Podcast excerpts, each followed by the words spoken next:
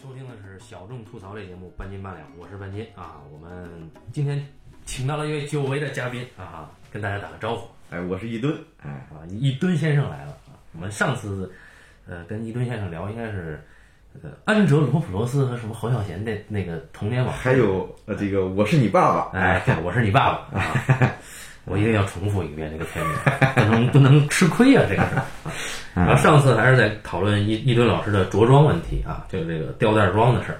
现在一转眼已经到了深秋时节啊，一庄老师一不是一庄老师， 一吨老师今天穿的很严实啊。呃，但我里边全是吊带 儿。啊好，有这个资深的恶趣味的听友啊，可以索取照片。请加我微信 哦。嗯，那么我们今天呢，呃，聊一个比较热门的片子啊，我们也这个热门为什么要聊这个呢？是因为呃，我个人还是比较惊讶，没想到也是出自我们东南亚范围大范围里边啊，呃，一个小国家里面出了这样一个商业电影，就至少节奏上能拍得很爽，嗯，我觉得这很不容易。到位。嗯，对，那么它是泰国的影片啊，一百三十分钟的天才枪手。呃，到现在啊，它内地票房一共上了十七天，累计有不到二点五个亿的内地票房，他他是不是已经超过当年的那个 Oh My God，那是什么？我的神？我的个那神，印度电影，我记得好像那印度电影也就刚过一亿吧。好像是故意好像是对，对对对，嗯，那相当不错了的这个。那它它的奇观还是比较强的，对对，而且它赶上了档期，就只有什么羞羞铁拳嘛，嗯啊，其实这一天呢，应该在高考之前放。哎，那么导演呢是一个一九八一年生人的，嗯，比我们就大几岁。这个片子其实，在内地的小范围里边也掀起了一个话题热。嗯啊，那么它直面了呃所有人都会要过的一关，就是大考啊，考试关。呃，而且他又找了一个很有趣的切入角度，就我就是讲如何以不正经的方式获取人生通向胜利彼岸的一张船票啊，讲的是这样一个角度的故事。啊那么我们今天来先来简单啊，简单的介绍介绍这个影片的故事，因为已经快要下线了，所以也不用担心剧透。这个故事呢，讲的是泰国高中里面几对男女如何通过集体作弊的手段啊，既盈利，又能同时呢达到去美国留学这样一个拿到这样一个入场券的这么一个故事。女主角呢是个学霸，因为她过人的这个学习能力和考试天赋，被周围的朋友啊、同学啊给看中了。嗯，那么在一场又一场的小考里面，她先是帮助了自己的闺蜜啊，成功的过关，然后又被闺蜜拉下了水，帮助闺蜜的富二代男友成功过关，继而这个路呢就越走越深，陷入了一个专业作弊的一个怪圈里面。因为这个女主角呢家里比较穷啊，而且是单亲，那么她呢体谅她父亲，而且她呢也觉得这样挣自己挣点钱呢也没有什么不好，所以她呢就通过帮助别人作弊，考试的时候呢给别人一些暗号啊，那么每一个人按人头收钱，啊，每一科每一个人多少钱多少钱。女主角呢，因为有这个比较高的钢琴修养，所以每次呢，她培训作弊的时候呢，都以钢琴班的名义来培训。后来东窗事发，这个女主角帮助别人作弊这个事儿啊，被这个影片的男一号啊，也就是整个学校的二号学霸给揭发了啊，而且还是盲打误撞揭发的。揭发了以后呢，这个女主角呢，本来呢有一个机会啊，可能能够去新加坡本硕博三级连读， 嗯，而且还有全额奖学金，但是这一下失这个失格了啊，女主角就非常的惨。那么她的父亲呢，还要帮女主角去凑学费呀、等等等等。这个时候呢，有了这么一个机会，就她的闺蜜的富二代男友啊，他的父母呢，决定让这个富二代呢去美国读书，但是呢，要去美国读书呢，全世界呢都要参加一个考试，那实际上就是 SAT 考试了。就美国的高考。哎，通过这个考试，你就有机会去报考美国的各大名校，当然根据你的分数线啊。那你现在知道这富二代男友当然狗屁不会了，嗯，但是他们有一个法宝，就是这个女主角她是个学霸，女主角呢发现，哎，既然是全球范围内统考，但是全球它有时差，手段是什么呢？她呢先飞到澳大利亚，根据时差的不同，她先把这个卷子答完，然后中途出来，把这个卷子她的答案背下来发给在泰国的这帮人，然后这帮人呢收了答案，立刻前往考场。去把这个答案填上，就等于作弊成功了。这个富二代呢，他又把这个范围又一次扩大啊，变成了一个规模性的作弊。这个如果做成功了啊，相当于女主角和这个富二代这个男同学啊，他们会分得非常高额的一笔利润。但是女主角呢，她知道这场考试呢分四个阶段，她的一凭她一个人的速度与记忆力很难吃下整个整场考试全部的答案。所以他需要另外一个人的帮忙，就是曾经猛打误撞揭发了他的学霸二号男主角。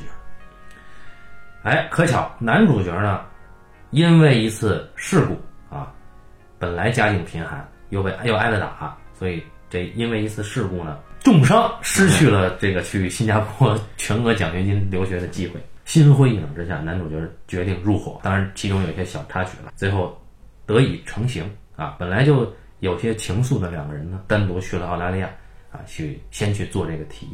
啊，又是各种心惊肉跳的一番考试的斗智斗勇，啊，反正无论如何，两个人还是成功的把答案发给了泰国的这帮人。泰国这帮人呢，拿到了答案以后呢，一大批人成功的获取了这个考试的高分儿啊。当大家庆祝的时候呢，男主角因为在澳大利亚考场这个作弊失误被这个监考官挑了毛病，所以他终生失去了再参加这个考试的资格。于是男主角呢心灰意冷，女主角呢因为成功的帮助这么多人啊，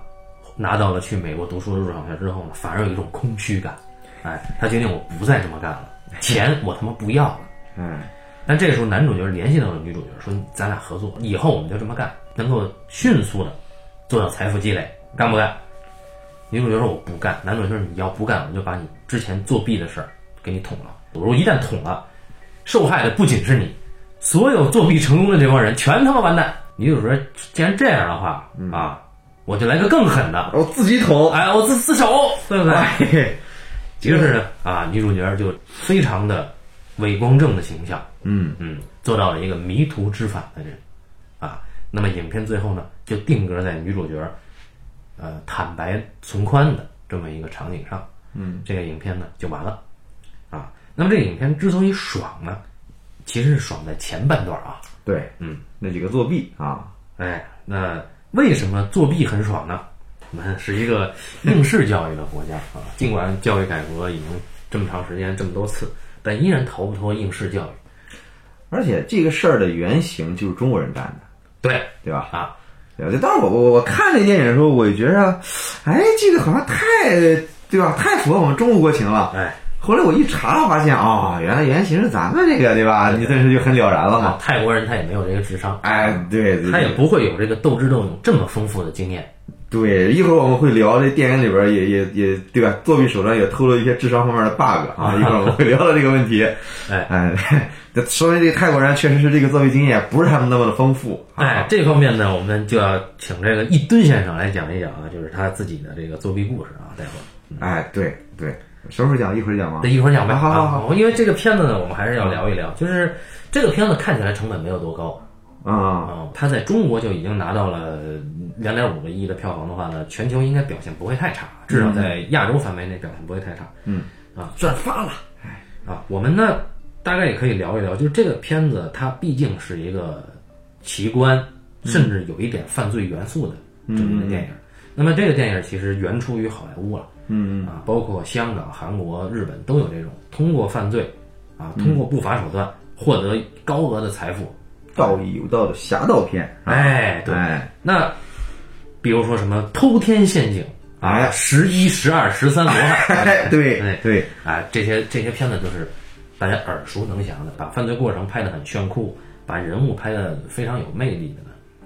就比比皆是。但是呢，这里边我之所以觉得一定有必要聊一聊这个片子呢，是因为他把这个故事局限在校园里，那么其实就做了一个视觉上或者说是手段上的减法。嗯，就他限制了呃主创，你这个故事不太可能有出格的奇观。嗯，你比如说十一、十二、十三罗汉里面。嗯啊，什么潜艇啊、游轮啊、飞机啊，全他妈用上了、啊，什么高科技啊，这各种都有。但是在学校里边，我们会发现，哎，他的作弊手段无外乎我们今天每个人最平常的通讯工具，啊，甚至最开始都用不到通讯工具，用手指头啊，还有鞋啊，哎，当然他自己的这个作弊手段也有一次又一次的升级，但是最高的无外乎就是一个通讯工具，对吧？嗯，那么从一开始的鞋，到后面的钢琴，再到最后的呃通讯工具和时差，其实都用到了我们生活中的元素，加以处理，变成了作弊的习惯。这一点我觉得是很少有商业片做这种犯罪题材里面能够做到这么呃生活化的，我觉得不多。对。其实说到这个，因为看网上也有说这个这个这个说说找准类型定位，把这个青春片和这个谍战片是吧，侠盗片的类型相结合。我觉得这个这个其实，嗯关键是我们看到谍战片里边传递情报的时候，这个东西你你在敌人眼皮子底下传情报，嗯，这是一个最紧张的一个部分嘛，对吧？然后呢，其实我们大多数人里边生活里边体验到最紧张的事情，无非也就是这个作弊，学生时代的作弊，还有高考等成绩。呃，而且最紧张且你你的道德规范对啊、道德伦理被挑战的，啊，是啊，基本上人这一辈子 就普普通通的啊。但其实你作弊的时候就谈不上这个道德规范，你作弊的时候只想着一定要把这事干成，千万不要被他逮着，对吧？那时候什么道德感啊，什么东西完全没有，嗯，所以你的意思是这个跟跟类型定位没有直接的关系？呃，不是是有直接关系，因为我们其实讲类型定位，类型定位全都是创造外围的人规定的这么一个东西。那理论的，对对对，是理论东西。但是你真正要写的话，你内心关于你你写这么一个故事，我们我们的情感冲突是什么？你带动的是人的哪种情绪？嗯，这是写一个故事最核心的点。而且就是这个故事，它一定是能和大多数观众能有同感的。哎，那就是说，你看，呃，从类型上讲啊，我觉得它更贴近于好莱坞那种侠盗片。对，我觉得他侠盗片就在于说做一些对大众谈不上太大伤害的事儿来利益自己。侠盗片里最经常做的事情就是抢银行。嗯，抢银行，你像雌雄大盗，他们不是说呃雌雄大盗也一开始一开始抢抢东西啊，但是他们最重要不是说把抢来的钱分给穷人，嗯，他们是利益自己。嗯，为什么观众会会会会在道德上能够接受他们的行为呢？嗯，因为他们抢的是银行，银行不是个人。嗯银行是这个资本主义体制的一个东西。嗯，所以这个电影里边，你作弊，虽然我们知道作弊一定会伤害到某些人，一定会伤害到，对吧？你肯定你一个人能考上，代表着一定代表另外一个人会挤下来。嗯，但是这个挤下来被挤下来这个人我们是看不到的。嗯，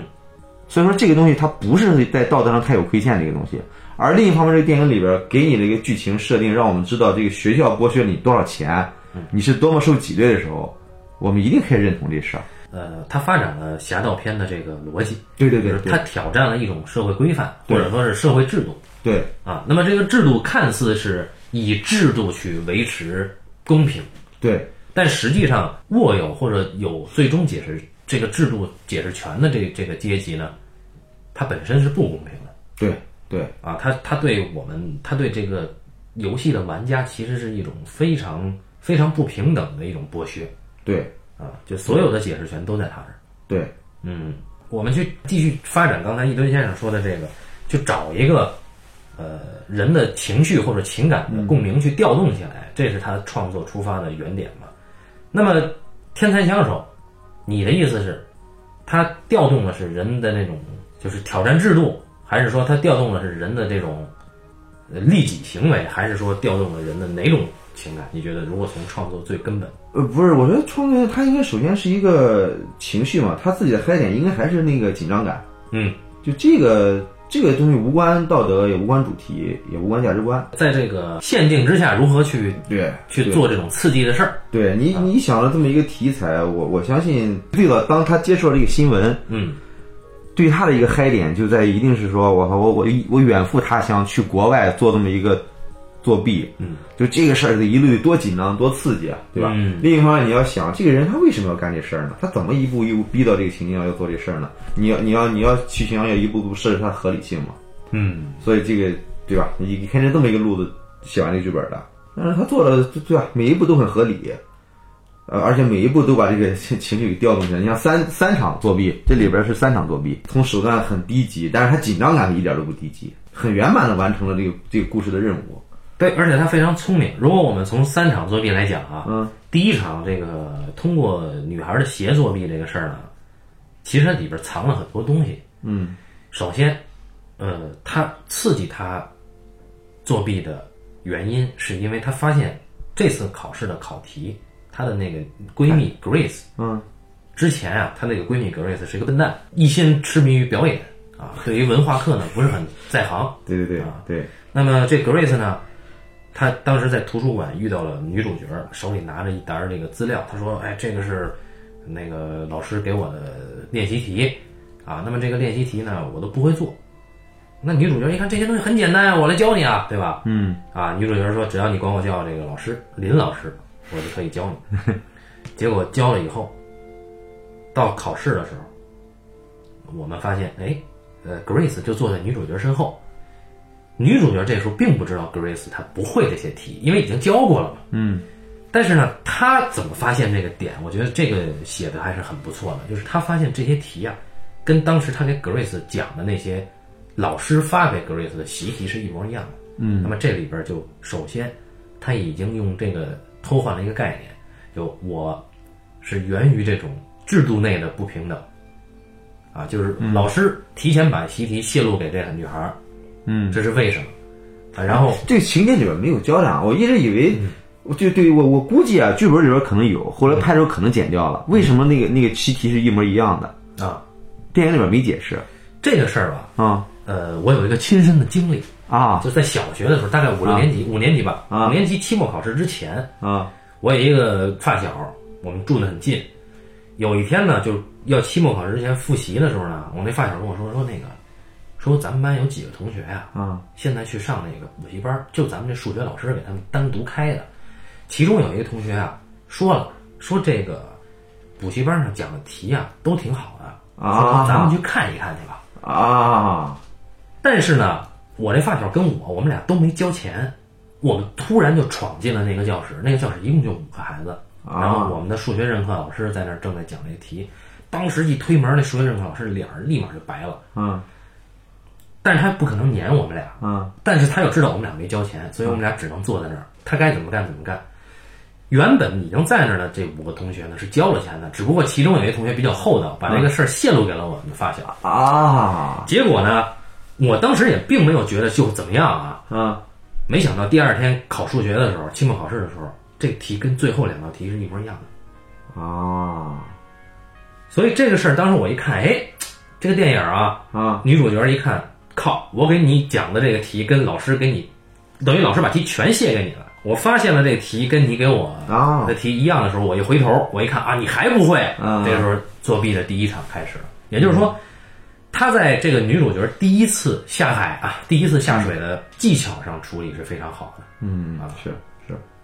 也是帮朋友，但同时它是源于一种不公，嗯但是他没有夸大这个不公，后来就没再提了对。啊。哎，说说一说个题外话啊，就当时的时候，我在考电影学院之前的时候啊，嗯，我不是第二年考上电影学院，咱们一级考上的。嗯然后呢，之前我一个巨铁的哥们儿，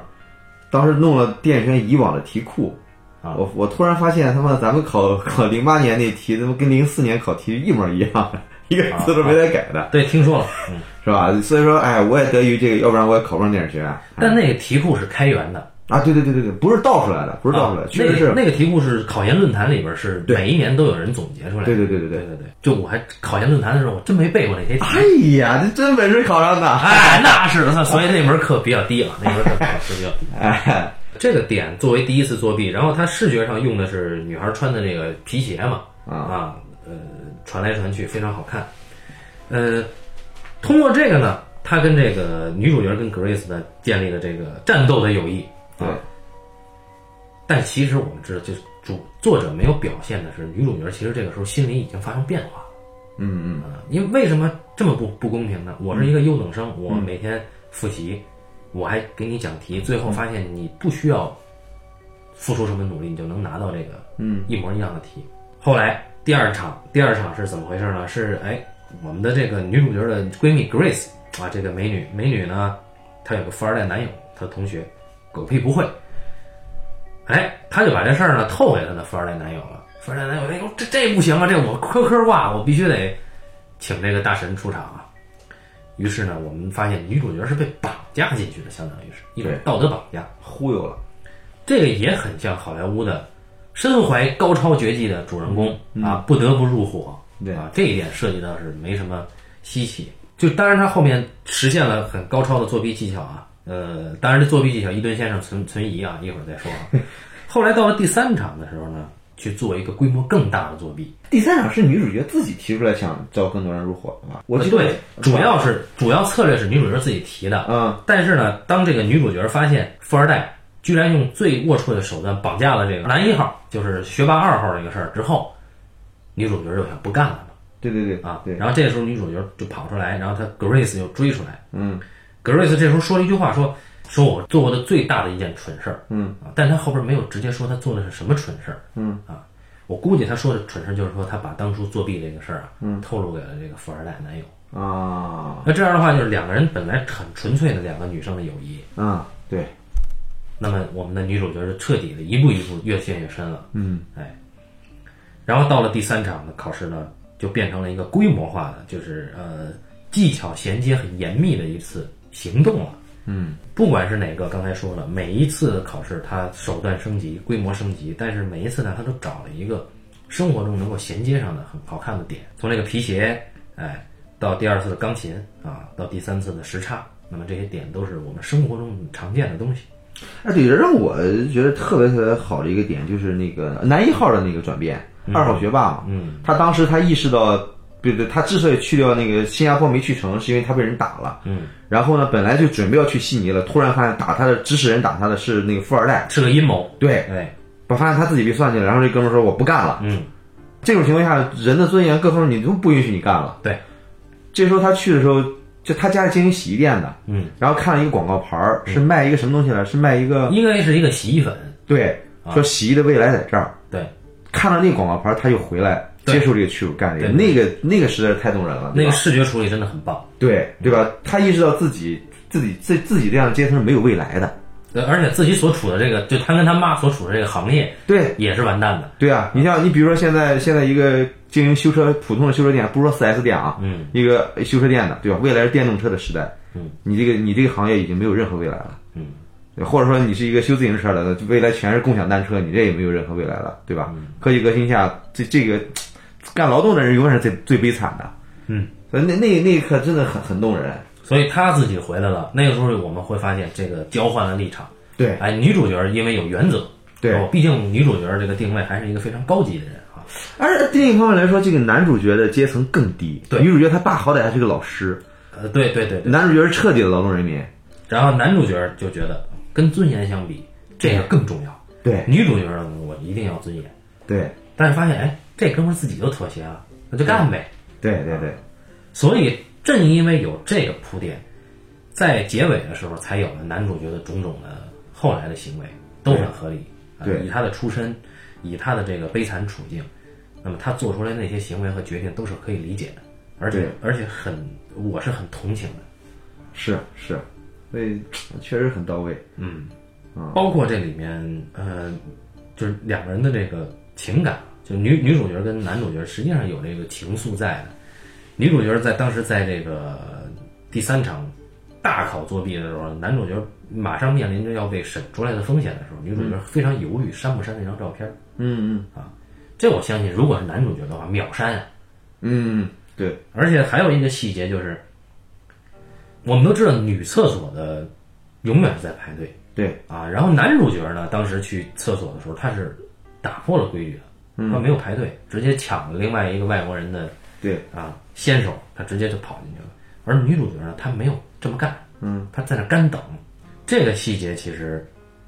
又符合了人物的设定，就是女主角她始终虽然说她一直在作弊，嗯，也一直通过作弊赚钱，嗯，但是他通过作弊赚钱这事，在他来看是一种劳动付出和所得，嗯，而他自始至终都守着自己的原则底线。嗯嗯嗯在他看来，我付出了劳动，我作弊这件事儿没有伤害到别人，嗯伤害到的只是那些压榨我们的教育系统以及各个高等学校，啊或者贵族学校，嗯所以他可以去作弊。但是当他发现哦，男主角被富二代以很卑鄙的手段拉下水的时候，他决定不做。嗯，然后他后来发现哦，通过作弊帮助这一票人取得了这么好的成绩，他很幻灭，他决定不做。这些都证明啊，女主角她其实承担了一个高于我们普通人这种利己行为的一种人物设定，所以她在即便是在作弊的过程中，她依然会要排队。嗯，即便是在作弊的时候，男主角会临时的起义，临时要价，嗯，说你再给我多少钱，我再给你后边的题答案。嗯呃，女主角觉得这个很很操蛋，嗯、啊，所以这些事儿，他两个人物的设定，包括其他周边的配角的设定，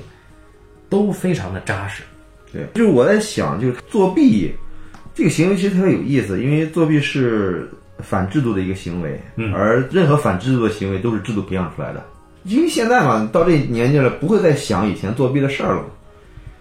想啊，哎，但是我你你做没做过又重新高考的梦？做呀，我经对吧常做这种梦，对啊，我我所以相信所有人都会都会经常做这种梦。而且我做梦永远是一科儿，就永远在考数学。哎，好像我也是，对，因为我数学高考就四十来分嘛，我我我七十来分儿啊，一百差不五十多题啊，差不对多吧？啊。对我啊但是我北京卷四十来分儿有点说不过去啊。啊啊，对啊，咱们他是零三年高考对吧？零啊三年参加高考，人都知道那年对吧？呃，我你是北京卷，我是全国卷，大家都知道全国卷有多变态，因为那年用的是备用卷，啊是吧？因为有一个哥们儿把高考题给倒出来了，是吧？那那事儿也巨有意思。非典，非典那年嗯啊，什么事儿也咱们都赶上了。对，像那个紧张感给大家带来的这个记忆太深刻了，永永久性的伤害。 对我那那年那年那个高考前，我还得了这个急性结膜炎啊，然后我是戴着墨镜去考场的。啊，但我那年感冒感冒发烧一个月，打了吊瓶打了一个月，还一直不好，差点被隔离了哦，那个赶上非典啊！赶上非典嘛，啊这很刺激是吧？就是所以现在做梦的时候，永远在梦里，我操，怎么还考数学呀、就就刚刚就说这个这个这个体制和这个作弊的关系嘛，嗯，因为咱们的教育它它是制度，但是但是其实教育的本质它并不应该是制度化的，对，教育本质应该是启发每个人的心灵的。有教无类啊。对啊，对啊。那么所以说很可笑的事情就是，就是导致了作弊。为为为什么说他找了这个反反制度这个主题一定特别好的哈？嗯为什么我会觉得特别感同身受呢？因为我人生当中第一次作弊是老师教的。哦这事儿就刚才刚才你说的那个数学老师辅导大家作弊这事儿哈，啊，对吧？数学老师一方面是因为你他泄题嘛。对啊你对他的利益输送了，他他他自然会给你这个什么。当时我我印象中我是小学二年级还是小学一年级来着，一好像是小学二年级，冬天的期末考试，平时的时候期中考试，老师是绝对不可能让你作弊的。啊，以前的时候，因为小小嘛，你对这个作弊这个事情是大家都很说作弊这事不好，对，从小就灌输这个。对啊，对，但是呢，那那次的时候，为什么那时候有作弊？因为那时候每每个老师他要他他的他的年终要发奖金的，嗯，他要他的成绩，他班儿的成绩高了，他奖金才能高，哦，所以他必须让班儿里成绩调上去。所以说他在排座位的时候，就有意的让学习好的跟学习不好的坐在一起。哦，呃，排座位他是他他这样排的哈，是这个这个是一班的坐一排，二班的坐一排，各班之间打乱。哦，但是呢，前后他刻意让学习好的、学习不好坐一块儿。嗯我那时候呢算是学习好的，嗯，我是我我我这要个这照顾个消两，息听起来很震惊啊。对我要照顾两三个人，老师给我安排的，你要你要负责让他们两个抄。那你当时肯定觉得不公平。我没有觉得不公平啊，那时候我觉得我靠，老师对我委以重任了，我一定要完成这事儿。 我操！ 哦那时候真的，我那老师给安排了，我觉得这事儿这是老师对你的信任啊，哦，我一定要安排，我一定要完成这事儿。然后呢，我也可能会记忆有点混乱了啊，但是当时的时候，因为期末考试、监考是别的班的老师，他一定要提防着你们班抄。啊啊，是吧？呃所以说那时候也很刺激。然后我印象中，我印象中，我我当时用了一个手段，当然这种手段现在看来司空见惯了，但当时的时候我确实是无师自通的发明了一个手段，就是小纸条这小抄，你怎么递给后边同学呢？我把钢笔拧开，嗯，把那个钢笔的笔头给取出来，就钢笔不就成了一个空管儿？那那帽儿一盖不就成一个空管儿了吗？嗯，用那个东西来传传答案，嘿呦啊，哦，确实那在那种情况下确实能急中生智。然后相当于直接在老师，这直接在我还故意在老师眼皮子底下把钢笔递给后边儿同学了。 哦，然后同学还还不明白什么意思。哎呀，这个 SB 是吧？后来我就给他启发了一下啊，他把盖儿给拧开，然后嗯这这这这这这就完成了。所以老师拿了奖金有没有分你呢？当然没有了，哦，当然没有了。但是你小时候小时候没不是太有这个这个这个这个道德观的这么一个感觉，好像老师给你，但就就是也有可能哈、就是从那时候起，你的道德观就已经开始模糊了。呃，我现在能够记起来，我唯一一次有作弊的念头啊，嗯，你就没做过弊是吗我？就没有，就是正经考试，我真的没做过弊我。妈呀啊！就是因为我没这个胆量，嗯就当时在大概五六年级的时候，有一次期末考试，嗯我自己带着的那个复习资料，其实就在桌子下面。嗯有一道题，实际上资料里面是应该能查到的，但是我呢就始终不敢去把那个就就在腿旁边的这个资料打开。嗯但是我当时一直在挣扎，嗯。我打开不打开？我要不打开，我就不会，不会，我他妈的可能这个这个假期我就拿不到游戏卡，哎，然后我要是打开了，万一被发现了，我不就更惨嘛？嗯对，所以就纠结之中，时间没了。啊哈哈，但后来就是所有的逢大考、期末考试什么的，我都没有作弊的胆量，我我基本上就就是我觉得在我记忆中啊，啊嗯我应该是没有做过弊了，就除非是那种本身就管得特别松，嗯然后大家都在抄，那个时候就等于是让你抄的时候啊那我肯定是肯定是做了。对啊对对，但是凡是考的严的时候，我真的没有这个胆量。但是我其实特别希望作弊，因为有是吧啊好多科目我真的是完全不明白他们在讲什么。啊！这这关键是作弊这个爽感就在于你你你在他眼皮子底下把这事办成了，就是那种爽感比你考试考出好成绩的爽感大多了，太刺激了那事儿。所以一吨先生，你作弊的最刺激的一次是？中考作弊嘛，我操！中考作弊呢，我我是我那时候数学成绩就已经稍微有，但是我那时候成绩真的很还不错，全班前十名，啊按说是完全不需要作弊的。啊啊！后来事实也证明啊，我一共只超了十五分儿，我我那哥们儿还做错了一道，嗯超然超到了十二分儿，嗯但是我比那个中考成绩要高出来，我比分数线要高出来七十多分儿，啊事实证明我是完全不需要作弊。嗯，但是呢，就那时候，因为也是这个成绩排名，班主任是一直在给我们压力，说一直在跟我说说你这成绩非常悬，就在边缘线上，嗯信息不对等。我一直以为，当时我报的是我们那地方的一中嘛，一中是分数线最高的，但我就想上一中，但班主任当时一直不让我上，说你这也太难了。但其实根本不是那么回事儿。嗯而且如果说我成绩比较高，去了另外一所学校叫十七中，按照我的分数去了十七中，班主任是可以拿到奖金的，你明白这意思吧？就相当还于班有主这任事儿，班主任相当于往那个学校输送人才。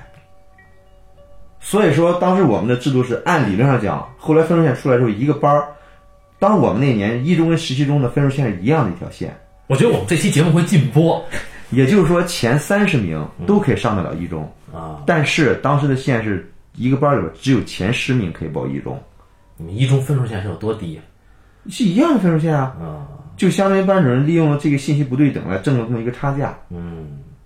但是我那时候因为我我们家和校长还家有点关系，啊所以我那时候尽管我在十我在十名左右，我依然可以有一个报了一中。哦正好我跟我具体的一哥们儿分到了同一考场，这是这是极其偶然的一个事事件啊，不太可能。结果我们俩在分到同一考场，因为中考的排，因为中考的这个考场座次是全全城区的人学生打乱，嗯有可能学生跟学生之间根本不是一个学校的。嗯嗯结果我还是跟我最铁的哥们儿，不仅是一个班的，还最铁，我们俩分到一个考场，他正好坐我前边儿，就在我视野范围之内，这是极其少见的一个事儿。哦，就班主任一看啊，这太好了，你就抄他的呗，班主任还说过这话当然了，哦就给我安排了嘛。然后本来本来我们俩这哥们儿就我们俩就铁嘛，然后呢，当时我们提醒我们也知道，嗯，我数学是差，我别的都不需要抄，唯独数学需要抄。嗯数学呢，前十五道题是选择题，前十道题是简单的，一个题是一分儿还是两分儿来的，嗯后五道选择题是难的，一个题三分儿。哦当时我跟他商量好了，我说这这五个题我就不做了，我就等着你给我传答案。嗯那种情况之下是传不了纸条的，嗯，对吧？然后我们我们商量一个暗号，做手势，哦，怎么手势呢？比如说你摸脑袋、擦汗是 A，对吧？摸耳朵是 B，嗯哦，是吧？这个拿橡皮是 C，怎么说是 D？反正这这四个动作哦，抠鼻子眼儿是 D 啊，啊，对对对，差不多这意思。嗯，然后呢，两个小时的考试时间会打四次铃，啊，呃，半小时打一次好像是。嗯，我们商量定了，在打第三次铃，也就是说还离考试截止还有半个小时的时候，完成这个动作。哦，所以一半个小时一三个零一一一响，我就等着他给我传答案嘛。嗯然后做了四个动作，我就把哈把五个题选上了，填上了。嗯，就考完试之后，他说：“哎，我意外检查的时候发现错了一道， 相当于我只超了十二分儿。哦，哎，就这样，那那那个真的特别爽，而且关键是中考哎，对啊，瞒天过海，哦，这个特别爽。所以说，这个这个作弊手段基本上和这个电影里边呈现的第二次作弊是一样的，嗯，靠做手势。嗯，但是呢，就说这电影里边他他他为了做奇观化啊，对啊，做了一个貌似高智其实很低智的一个行为，钢琴对，用钢琴传答案啊因为这个事儿太复杂了，所以说以至于后来我们看到有一个人，即便参加了他的钢琴班，也依然 get 不到这个秘诀。就是眼镜儿蠢萌哥啊，啊， 对对对对对对对，你你手势太复杂，你根本搞不清楚哪个是 A，哪个 B，哪个 C，对吧？按说我们对吧？你比如说敲食指是 A，敲中指是 B，敲无名指是 C，嗯啊敲小指 D，就完了，这就完了嘛！你干嘛还要搞一个那么复杂的琴键呢？哎，哎，所以说你看这电影为了奇观化嘛，对吧？所以说搞了一个 这么一个手段，其实但其实这里边有一个事后想来是 bug，但是其实我当时就想到了，就是你怎么能确保你这个钢琴班上的这帮等着你发答案的人都能看到你的手势呢？呃，对，哎不，但是他也有他也，比如说你总有一个人在你的视线视野视线之对后他，一传二，二传三，对他后来用这个，他用这办法了。但是一传二，二传三就是你你你就是要求一个一定是第二传的那个人不能出错啊，对嘛啊，对，这其实非常难的这个这是人家视力定义嘛啊，对 对对，当然啊，这里啊，对对对，你说最难的一个 bug 是第三次，就是那么重要的他去悉尼去参哦加，我一记错了，是第四次。其实这片子是四次作弊，啊，是四次作弊。三次第三是哪个？第三次其实是被那个学二号学霸揪出来那次，第四次才是悉尼那次。哦，对，那么反正甭管怎么说啊，就去悉尼参加全球统考的那一次，他们的说法就是，哎，这个向教父致敬，对吧？嗯，去了厕所，把手机藏在厕所。但是问题在哪儿呢？啊我们知道现在的这个卫浴啊，啊这个洁具，它的这个抽水马桶有很多，尤其是现代化装修啊，它讲究极简装修的话，它那个抽水那个水箱啊，嗯是嵌进墙体里面的。啊！对对对对对，你怎么知道你要去的那个地方一定是一个掀盖儿的水箱，哎是啊，对吧？对啊，那么如果是这个前提之下，你还是头一次你就直接去了，你也不踩点儿，嗯，这个说吧，这个当时是一个已经不是电冰箱问题了，这个他因因为因为我他这个是根据真实事件改编的嘛，嗯后来一查，这个真实事件其实很简单，就是在就把手机带进考场了。对真实事件就是其实不搜身的，对啊对，因为美国他比较讲究人权，他不可能搜你身的。对。哎，反正我现在每次下下地铁都被人侵犯哈，他电影嘛，总是需要照顾奇观的嘛。嗯，反正高考，啊其实高考现在作弊手段还是很高科技的，真的越来越高科技。尤其是昨天听小青年一说，就是我们的小青年先生， 小青年先生，他应该是对这个你俩是一块儿看的哈一块儿看的，啊，所以他觉得这个手段不是他电影嘛，你和真实的手段，真实的手段，它科技感一定没有那么强，啊但是呢，也依然是很刺激的。真实手段比电影可刺激多了也很精密，啊！对对，比如说对啊，他是他是那个考生是带着针孔摄像机，眼镜上带针孔摄像机，考能能把全部考题拍下来。啊，然后呢，在信号范围之内，注意啊，在信号范围之内，有一个学霸负责在外围做题。学霸不是参加考试的人啊，嗯做完题之后再传，对，然后传给现场人，现场人戴着耳机听答案。耳机是隐就这种隐蔽的，对，这个小青年说，这个耳机经经过了层层进化。一开始他第一次作弊的时候用的，呃，小青年没有作弊啊， 他听说的，哎、他他他听说别人这个这个用那个用那我个觉得我们这期节目完了， 用用对讲，用对讲这个这个这个放袖子里边儿，这个这个这个耳机放袖子里边儿。一开始这样，后来呢是是用那种子弹头的耳机，有根鱼线，可以可以可以塞进去，可以蹬出来。塞进去之后呢，那根线头在哪儿呢？在在那个耳机的屁股上，那那那那你蹬的时候，那那线头那那头藏在哪儿呢？那头没有啊，就这么一个子弹头，尾尾部有一个啊鱼哦线你，可以蹬，对你把你把蹬出来就拔出来嘛，嗯然后呢，基本上相当于隐形耳机嘛。哦还有一种呢，最后呢是磁吸式，那就那你完全看不见了，就把那个耳机扔耳道里头啊，然后你你你要最后是用吸铁石把它吸出来。所以我们现在那个很多医院的耳鼻喉科人满为 患，可能基本上就是因为这个啊。哎，对对对，对啊，我觉得作弊这事儿绝对不好啊，对对对，绝对的严严厉打击。完全不公平的一种手法。你对对能对对得起那些兢兢业业、刻苦学习的孩子们吗？对啊，我们都是听说的，啊哎，我们听我们都是线人，对吧？当然，老师出面直接让你作弊这事儿单说啊，这是我们尊师重道的体现。哎，对对对，对绝吧对的，绝对的哎。对吧？我绝对是老师培养出来的作弊作弊对的吧，像我根本就没做 过弊，就不用说了。啊，哎，我我家是山东的，山东是高考大省，尤其是高考大省意味着同时也是作弊大省。哦，我操，这个这个各种各种各样的学霸，你出来这这个挣一次，那那时候零二年、零一年的时候，做一次你做一做一个适量的事儿，一个学霸能挣好几千块钱呢，嗯，比学校奖金都高。是很多就真的是这种贫困家庭出来的学霸才会干这个。而且山东那地方普遍有个规律，就是往往很多学习特别好的人，家庭条件都不好，所以也滋生了这个这个这个土壤。后来，后来包括替考的，替考难度真的很大。对呀、但是我们那儿有一个地区，嗯，产业化的替考跟教育局打打通关系，哦，后后来查出来了，查出来之后很多人都判了刑了，都一把撸了。哎，这政府这个当机立断。哎，对对对对。然后呢，我有我大学宿舍里边有个哥们儿，嗯，他当时本来已经买通了这个替考的，我忘我忘了哪个环节，我忘了替考还是传达案的，都已经买通了这个环节，本来他可以迈入更高的学府，哦，结果搞这事儿人那年突然一下出车祸给 撞死了，我操，他就跟一个学校啊。就跟我考了一所大学，哦，点儿背吧。而且关键是你给人的钱，就人这人死了，你给人钱你也退不回来了。那得有几万块钱吧？呃，几几千块钱是有，上没上？那时候几万块钱是巨巨巨款了，啊几千块钱肯定是有，上没上万？我觉得上万有点悬。我就印象北京啊，嗯呃，高二期末的时候是会考嘛，啊就是每一学期考几科，你必须要保证他及格，你才能就是高中才能毕业。啊！对，那个时候会考的时候，很多人是抄的哎，会考超这也太正常了。啊。对，当然我会考是真没抄啊，因为我哦就我物理化学极差的那种，老师就已经决定我肯定过不了了，但是我生背我过去了，我真没胆哎量呦，抄你。真是圣人！哎 呦，圣人不！是，我是没胆量抄，我特别想抄。但是呢，嗯有一个很好玩的现象，就是因为我当时英语特别好，嗯然后呢，有一哥们儿呢，本来我们说好了，他他坐我旁边就完全抄，结果他妈临时那天，就可能是因为什么原因，他没坐我旁边，他那科就没过。等到第二年他再考的时候呢，遇上一人，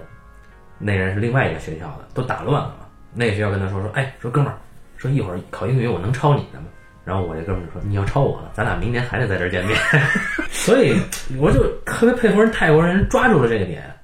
去做一个故事。当然，这要在我们这儿肯定过不了审查啊。对嗯对，像比如像会考这个抄袭是心照不宣的。那个会考我们那儿虽然说是老师之间打乱，那那学校老师到这个学校来监考，嗯，但会考大家都知道怎么回事，因为会考不是竞争性考试，哎，这很重要。对，但是你一旦不过，这是麻烦大了。嗯但是你像在会考是高中的时候的考试，大家都明白怎么回事，已经有是非判断了，嗯彼此之间你你有义务拉扯别人一把，哦那时候真是这样。哦所以那时候一到会考时，大家都要默契之间，你甚至你前后桌之间完全不熟，嗯你也你也有互相抄的这个义务。如果因为我印象中，我那会考我们有个同学啊，真的是一个呃比较操蛋的一个同学，嗯，人品比较差。那个时候会考的时候，别人人家你能不能抄一下？他没有让别人抄，就这个行为真的是已经这这个行这个行为已经很很不很不道德了。哎，这个事儿，这个事儿要说一下，就是我们从小到大被灌输的意识，嗯就是说你不要让别人抄你的。对一方面是你不要抄别人的啊，对对对对，但是另一方面就是有些，尤其有些家长，嗯，他会强调你你哎对都不是说你别让别人抄你的啊，平常你给人讲题他都不乐意，哎对对对对对，还是你让让他们会了你怎么办呀？哎对对啊对对对对对对，等等等等，就这种意识，我觉得呃，我们生长在这样一个不太友善的环境里面对，啊，竞争竞争本来就是一个很反人性的一个，不是说很反人性吧，就是你说不清楚人性到底是否是竞争，但竞争一定是会引发你人性里边恶的那一面的。对，但我印象中到了初三，我们那时候有初中四年级啊，哦初三、初四或者到了高中之后，这个作弊行为比较泛滥，只有到了青春期的时候，作弊行为会很泛滥。嗯，因为小孩的这种逆反心理，一方面对制度的逆反心理比较比较强了，另一方面彼此之间的友情也也比较泛滥了。那时候格外需要友情的时候，嗯，对对对，所以那个时候作弊就就那个时候你要知道你哥们儿不太好，你想办法得让他抄上你来。对，就是那那个心态，所以这个电影里边也都抓到了嘛。但我相信，但我相信，如果我们讲一个中国土壤下的作弊，一定会比他的作弊拍的绝对会拍的更好。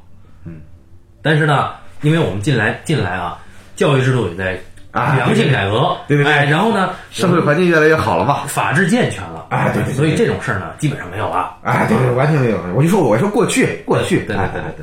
对对，对，呃，越来越好了吧？嗯，所以就不要有这个侥幸心理啊。对对，你看我们高考都，我们零三年高考都十好几年了，我们都是谈了过去的事儿对对对对啊、你你现在跟现在小孩都接不上茬了，现在小孩根本不知道作弊是什么，你知道吧？对，哦，真的，哎呀，对那对，我们的听友其实都已经考博士了，对对对对啊对没什么问题啊，没什么问题。对对对，哎，我们说回来，就是说，呃，一方面呢，这泰国它这个手法还是稍微 low 了点儿哈，哎对跟对跟对先生的啊见识广 啊，这个比起来啊，差点儿差点儿。哎，另外一方面呢，就是我当时看完这些片子呢，它其实借这个女主角啊，在带着观众做一个过山车游戏。就一开始呢，我挑战你的这个道德判断，嗯，啊，因为作弊这个事儿呢，按理说它真的是一个颠覆制度的，嗯，不是说颠覆制度就好或者不好，我们不做这种判断，但是，呃，他给了你一个他作弊的理由，嗯，这一点很了不起。从宏观的，就是一上来这个女孩入学的时候，就已经揭发了这个学校剥削的本质。嗯，后来微观的，这个女孩在跟她的闺蜜辅导之后参加期末考试，哎，她发现这个已经在资源上不公平了。嗯，所以她的作弊是我们已经产生了同情的一种，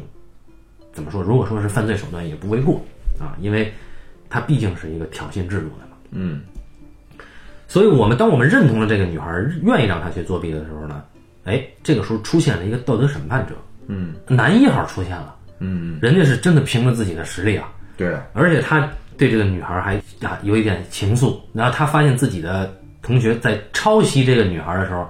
义正言辞就去揭发呀，啊，人家自己都不说什么，那不行，他不能就绝对不行，他抄他了，嗯啊啊，就这种人，嗯，那这种人，你看他揭发了之后，我们看他的这个价值观的转变，嗯，才是这个影片真正的一个价值观的转变，因为我们后来知道女主角她后来价值观上扬了，对对对对就她已经抛弃了自己的这个行为。对，啊，他也没有说这个行为不好，但是他他认为这个行为跟他父亲对他的期待，以及他自己的这个做法能不能让他带来真正的成就感，对影片是有交代的。后来他去参加这个教育系统的面试，嗯，人家问说你是不是真正辅导过谁？他说我有啊，嗯呃，但但是我们观众其实已经知道你这不叫辅导，嗯，你这叫帮人不劳而获，嗯所以那一刻他其实就已经产生了变化。再加上他爸说啊，你只要你去，我我一定会陪着你。嗯，所以有了这个父亲的谅解，那么他才勇于面对自己之前的这个做法。嗯，那就在这个影片的女主角这里，就体现为一种我价值观的修正。嗯但是在男主角这儿，他比较有趣，就是他是一个道德至高的人，嗯从审判者的位置跌落为一个受害者，然后变成同谋，最后嗯变成一个一走到黑的，就是我一定要这么干，以后我也这么干嗯，啊！我耿后直来 boy，哎，我后来发现这个耿直 boy 他这个给自己淘得了第一桶金啊，嗯拿到了这个帮人作弊的这个奖金之后呢，他把自己家里这个洗衣店换新，嗯，他给这个洗衣店起了个名字，嗯，叫银行。哦，我没注意细节那这个女主角来了，说您这个开这个银行，您是要给谁洗钱呀、啊，哎啊，有这个非常值得玩味的细节，也就是说，这个男主角有自嘲，已经知道自己这个跟尊严啊，嗯，自己一开始的初衷越走越远了。那他这个确实合理，因为他当时算了一下，男主角不是本来男主角应该分到一百泰铢，后来他临时加价又加了一百泰铢，一百万，一百对一百万泰铢。嗯我我查了一下汇率，一百万泰铢相当于二十万人民币。嗯，也就是说干这一票挣了四十万，而且泰国的钱比咱们这钱物物价要比咱们这便宜的多，嗯，四十万对于他来说绝对是一笔巨款，对吧？后来后来跟跟那个女孩商量，咱干一票能挣一千万。嗯，一千万的话合人民币两百万，哇，那对他们来说，那那这这相当了不得了。所以说这个，你看一个贫困家庭，一个小孩出来，对吧？你又没有别的路可走了，你出国的路已经被断送了，对，你还有什么别的指望？你就只有这个了。而且他很厉害，他出国路断送是因为富二代想要拉他下水。当然，这个设定是有点戏剧化了啊，他把这个跟跟跟跟跟富二代的他他他的偶然性太强了嘛，跟富二代的这个这个道德观绑定了。如果没有遇到这么一个坏人的话，他就能出国。对对，就是这个这个也也不能说这处理处理不好吧，反正你你故事嘛，你你怎么你只能说说他设计性很强。哦对对对对就对对这里边包括女主角的行为，她每做一个行为，紧跟着就是一个解释，对或者说是一个铺垫，很明显的铺垫。对但作为一个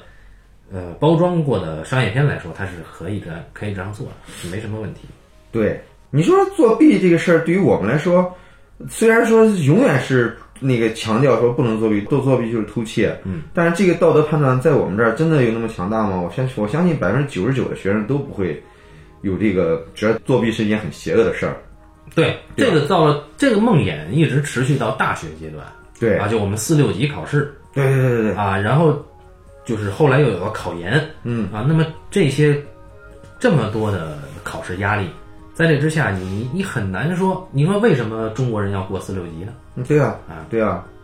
然后四六级要跟毕业证法挂钩对啊，啊，这个事儿就挺挺可怕的。那也也很难怪，就是催生了四六级的产业。你现现在我去，去年我还在教书的时候，我就在这个厕所里边那个、那个门板上嗯各种啊四级保护，哎六级怎么怎么样，嗯对对对对。嗯。是替考什么什么的，这这个事儿屡禁不止，也也肯定是也肯定是说明了一些问题的。对，那说回到这个影片呢，我觉得节奏上有一点失调的是，在最后一次作弊的时候，哎对，我也这个女孩儿，呃，已经成功了，成功之后她拖得太长我觉得整个在悉尼那次作弊就拖得太长。啊，对啊。就是，当然，我觉得前面就是俩人去看这个悉尼这歌剧院的这个倒还行了啊，对对对对但是自打进考场一直到结结束，对真的是故意在加强这个气氛。对但这个气氛因为加强了这个气氛，节奏反而掉了。对，就是第二幕嘛，所有的这个呃女孩儿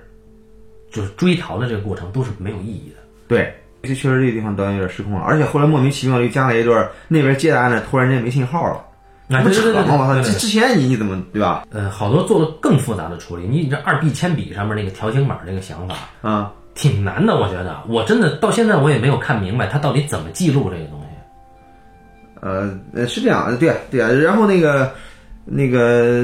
我看我豆瓣上有个网友说说这是一个 bug，哎，为什么？他算了一下，因为呢选择题呢，这个 SAT 考试大概有多少道选择题啊？一个条形码只能记录二十道题，哦，他他说这是一个 bug，然后呢，但是人家电影里边是一人给发了三支铅笔，啊，然后呢，就底下就回了回回应说，你看电影的时候少看手机啊，你才是这个电影最大的 bug。就是我们，反正我吧，一贯性的就是不喜欢挑呃影片里的那种那种 bug 啊，啊就是它不是人物上的 bug，也不是情节上的 bug，它它是一种细节设计的。就是这种电冰箱问题呗。比如说这个，很多观众他喜欢挑这个，哎，这个表的指针没有完全统一，是它啊，对，比如说这个，哎，悉尼这时候应该是什么天气啊，或者是怎么怎么样的，哎，这种就你要这样的话，你别看电影了。对对对对啊，这对挺没劲的，对吧？你对，你那那那地方这是人家看电影的乐趣嘛，是吧？啊，也也对，也对，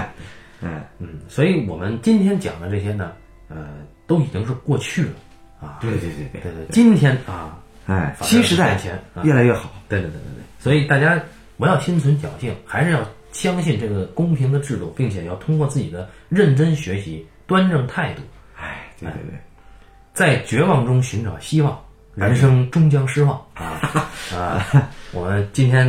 关于《天才枪手》这个影片呢，啊，我们认为泰国做的这个事儿呢，还是比他的兄弟国家啊，就邻国了，这个中国、韩国的商业片要强得多。嗯，啊，至少在这一个片子上是这样的。那么韩国有很多强情节的片子，嗯，但是呢，韩国做不到这种很幽默的方式，或者说做不到这种真真正正能够把人物做到实处的方式。对，因为韩国他只能最后落纠纠结到骂政府，嗯，他一切原因最后都是政府的问题，就这个比如什 么太神魔了隧道啊，对啊哎什么这个恐怖直播呀、等等等等。对啊，本身泰国的后期是非常发达的，嗯很多的东南亚范围内的国家都会把影片拿到后期去，呃，后期拿到泰国去做。但实际上，泰国真的是每年都会出一到两部非常出色的商业片，嗯，而看我们这儿，我们的校园题材以及这个青春的故事里面，很少有触动到这个全民范围内神经的一个话题性的作品。嗯啊，包括呃台湾地区，包括香港地区，这些出品出品电影的这些这些地区啊，它的青春片也没有做到一个说我找到一个全民的点，嗯，大家一起去消费它，嗯、也很难。所以这个《天才相手》确实有不得不去聊的这么一个意义，但是这个东西本身啊，我们聊它，它的社会的呃价值更大，就是影片本身，它其实就是一个规范的商业片。对，嗯，而且你要真要你从类型领域来来说的话，它它确实是你你你真的是侠盗片里边又多了一个范本，嗯，而且这确实这个类型里面以前从来没有出现过的东西，所以以后就会出现一系列的作弊啊，对对对对对，呃，以以及这个影片它包装了一个很巧妙的一个叙事的方式，嗯，就一开始呢，它以让你以为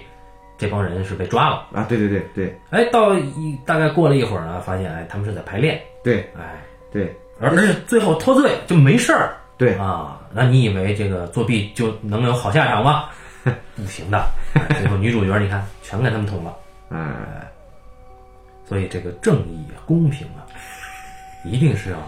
啊紧抓不放。每对个对人对必须要强调这个信仰，对对对对对对，作弊是不对的。嗯，啊，感谢大家收听这一期的半斤八两，咱们下期再见。好，再见。